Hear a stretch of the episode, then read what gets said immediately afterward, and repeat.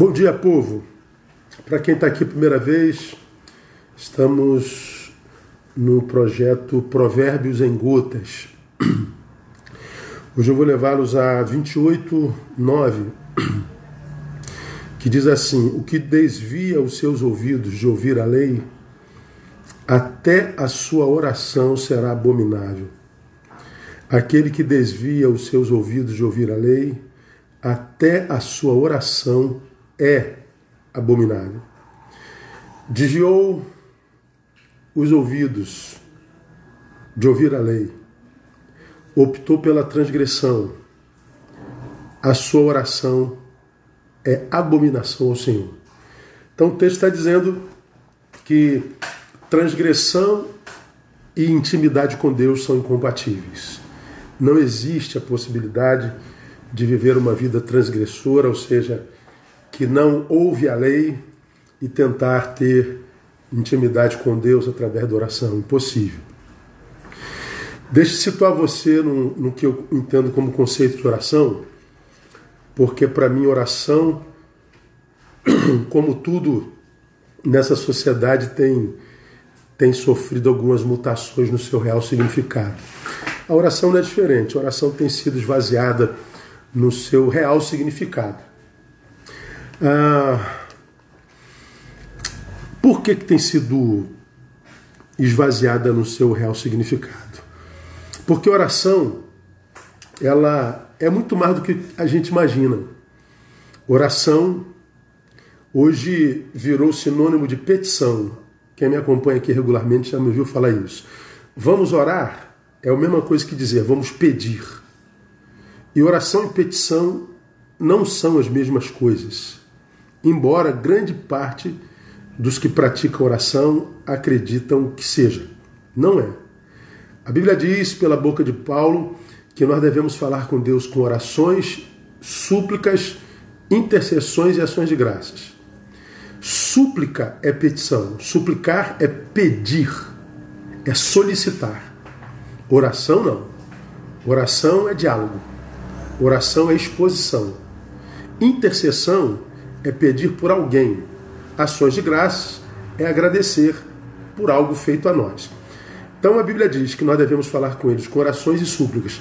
A súplica pode estar dentro da oração, mas ela não é a oração propriamente dita. É como se você tivesse feito um, um seminário, uma conferência e publicasse. O orador da noite é o pastor Neil Barreto.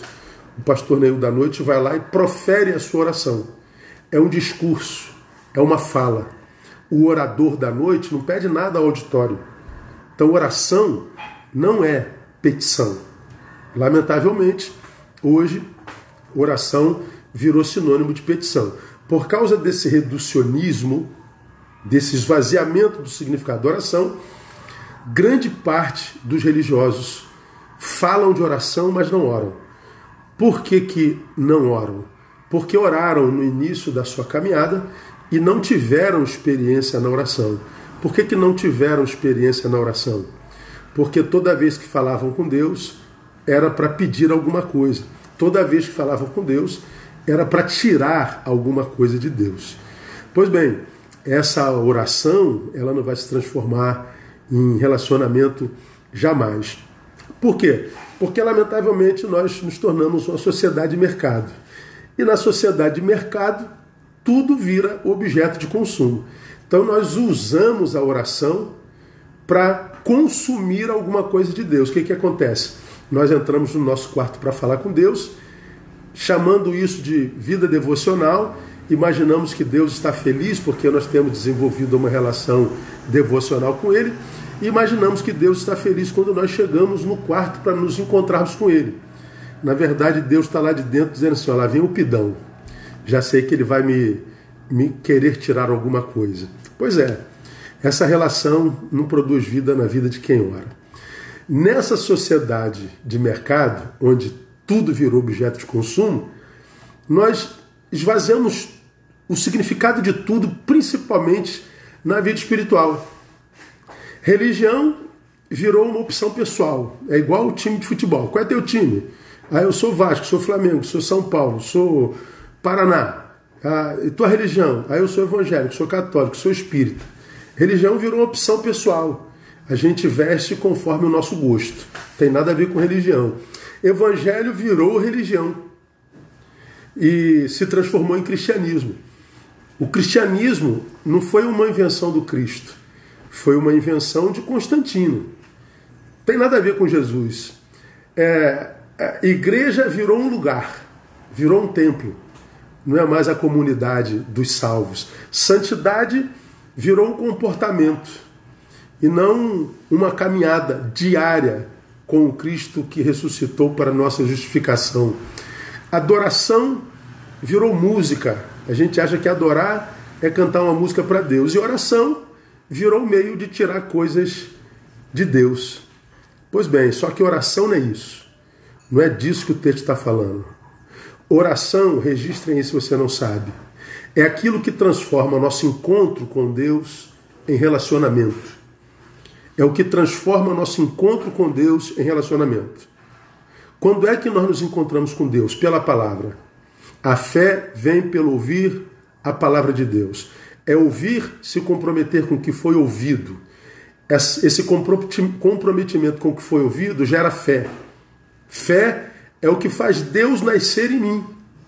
Não é verdade? Quem é que a gente chama popularmente de ateu? Aquele que não tem fé em Deus. Então a fé é o que faz, é, teoricamente, Deus nascer em mim. Deus nasceu em mim porque ele falou comigo. Quando eu oro, eu falo com ele. Quando ele fala comigo pela palavra e eu falo com ele através da oração, há um diálogo. Se Deus fala comigo, teoricamente, mas eu não oro, não há diálogo não há relacionamento. Então há muita gente que se encontra com Deus de fato, mas não inicia um relacionamento porque não mantém vida de oração. Então oração não é um jeito de tirar coisas de Deus. Oração é o que estabelece uma, um relacionamento.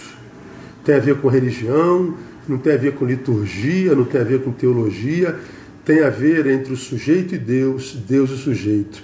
A criatura, o seu criador, o criador, sua criatura pai e filhos se relacionando como tais.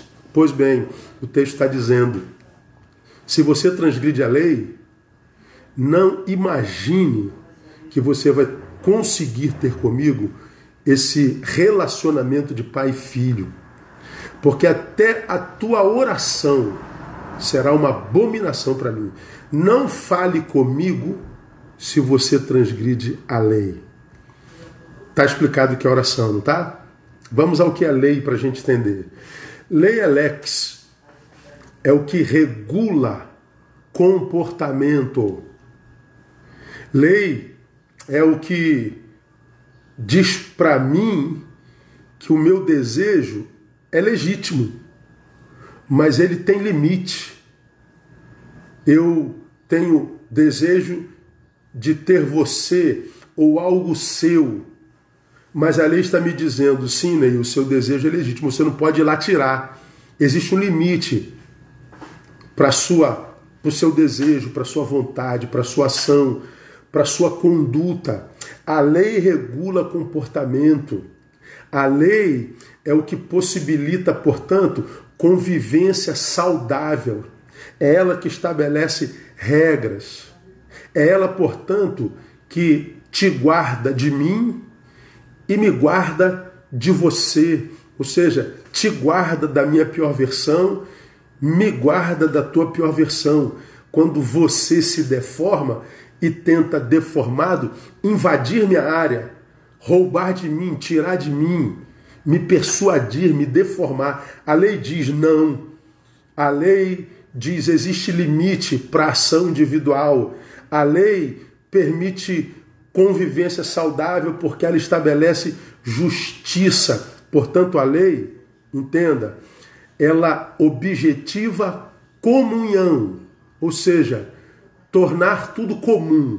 O que você pode, eu pode, o que você eu posso, o que você não pode, eu não posso. O que você tem direito, eu tenho direito, o que eu tenho direito, você tem. A lei torna todos iguais. Pois bem, Quem transgride a lei e diz eu não quero saber do teu direito, eu vou lá e tiro. Eu não quero saber do que eu não posso, eu vou lá se eu quero e torno possível.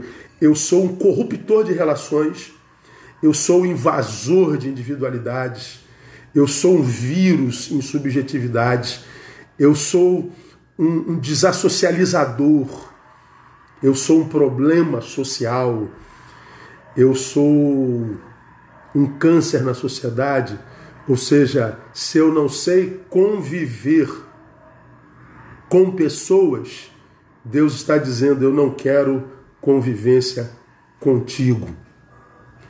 Qualquer um que quebre a possibilidade de relacionamento saudável, diz o Senhor, falar comigo se torna uma abominação. Aqui vai um adendozinho para quem ainda acredita é, em, em, algo que, para o que eu dei uma entrevista outro dia, me pediram uma entrevista, alguém que eu achava sobre a realidade dos evangélicos, dos traficantes evangélicos. Traficantes que oram, se reúnem, construíram uma página com dizeres evangélicos, oram e depois vão para assalto, vão para roubo, vão para os delitos. Não existe traficantes evangélicos, não existe transgressores evangélicos. Existem traficantes e transgressores que usam o evangelho de forma equivocada. Porque transgressão e relação com Deus são totalmente incompatíveis na Bíblia inteira, não é só aqui nesse texto. Então, quem são esses que transgridem, seja no crime, seja na relação pessoal, seja na relação familiar, seja na igreja? Aqueles rebeldes, aqueles divisores de comunhão, aqueles que se levantam para quebrar princípios de autoridade, de honra, esses transgressores que fazem isso, inclusive no nome de Deus, eles mantêm muitas vezes uma vida religiosa e de oração, por quê? Porque os que fazem isso e praticam religião, os transgressores, os divisores, os rebeldes, eles fazem isso e praticam religião por quê? Porque eles querem silenciar a consciência que os acusa. Eu faço um estrago na relação humana, depois vou para a reunião de oração falar com Deus em devoção. Isso é para silenciar a consciência que os culpa de uma vida desregrada. Se auto-enganam. Irmãos, a minha relação com Deus depende da minha relação com o meu próximo. Então escutem aqui, termino. Você está entre aqueles que de fato desejam Deus, querem mais do que ser membro de uma religião, querem mais do que ser mais um na multidão de gente que canta, que muda a roupagem indumentária, vive uma fé sensitiva, epidérmica. Você está na lista daqueles que querem de fato viver uma vida de intimidade com Deus, que não tem religião, mas que trata os seus como filho, você quer mesmo se relacionar com Deus? Ah, eu quero, pastor. Reconcilie-se com os teus irmãos. Reconcilie-se com o teu próximo. Por quê? Porque não existe ruptura humana e intimidade com Deus. E quem fala sobre isso é Jesus de Nazaré. E eu termino. Mateus 5, 23 e 24, Jesus diz assim: Se tiverdes apresentando a tua oferta no altar, e aí te lembrares de que teu irmão tem alguma coisa contra ti, deixa ali diante do altar a tua oferta e vai reconciliar-te primeiro com teu irmão, e depois vem apresentar a tua oferta. Deus está dizendo: não venha ter comigo se você tem um impeditivo entre ti e teu irmão. Reconcilia-te com teu irmão e depois vem ter comigo. Deus está dizendo: a tua relação comigo espera, mas a tua relação com teu irmão não. Quer se relacionar comigo? Diz o Senhor: reconcilie-se primeiro com teu irmão porque transgressão a lei que possibilita a convivência saudável e intimidade com Deus são incompatíveis. Amém, amados? Que Deus nos abençoe a todos e nos conceda um dia de muito boas notícias. Paz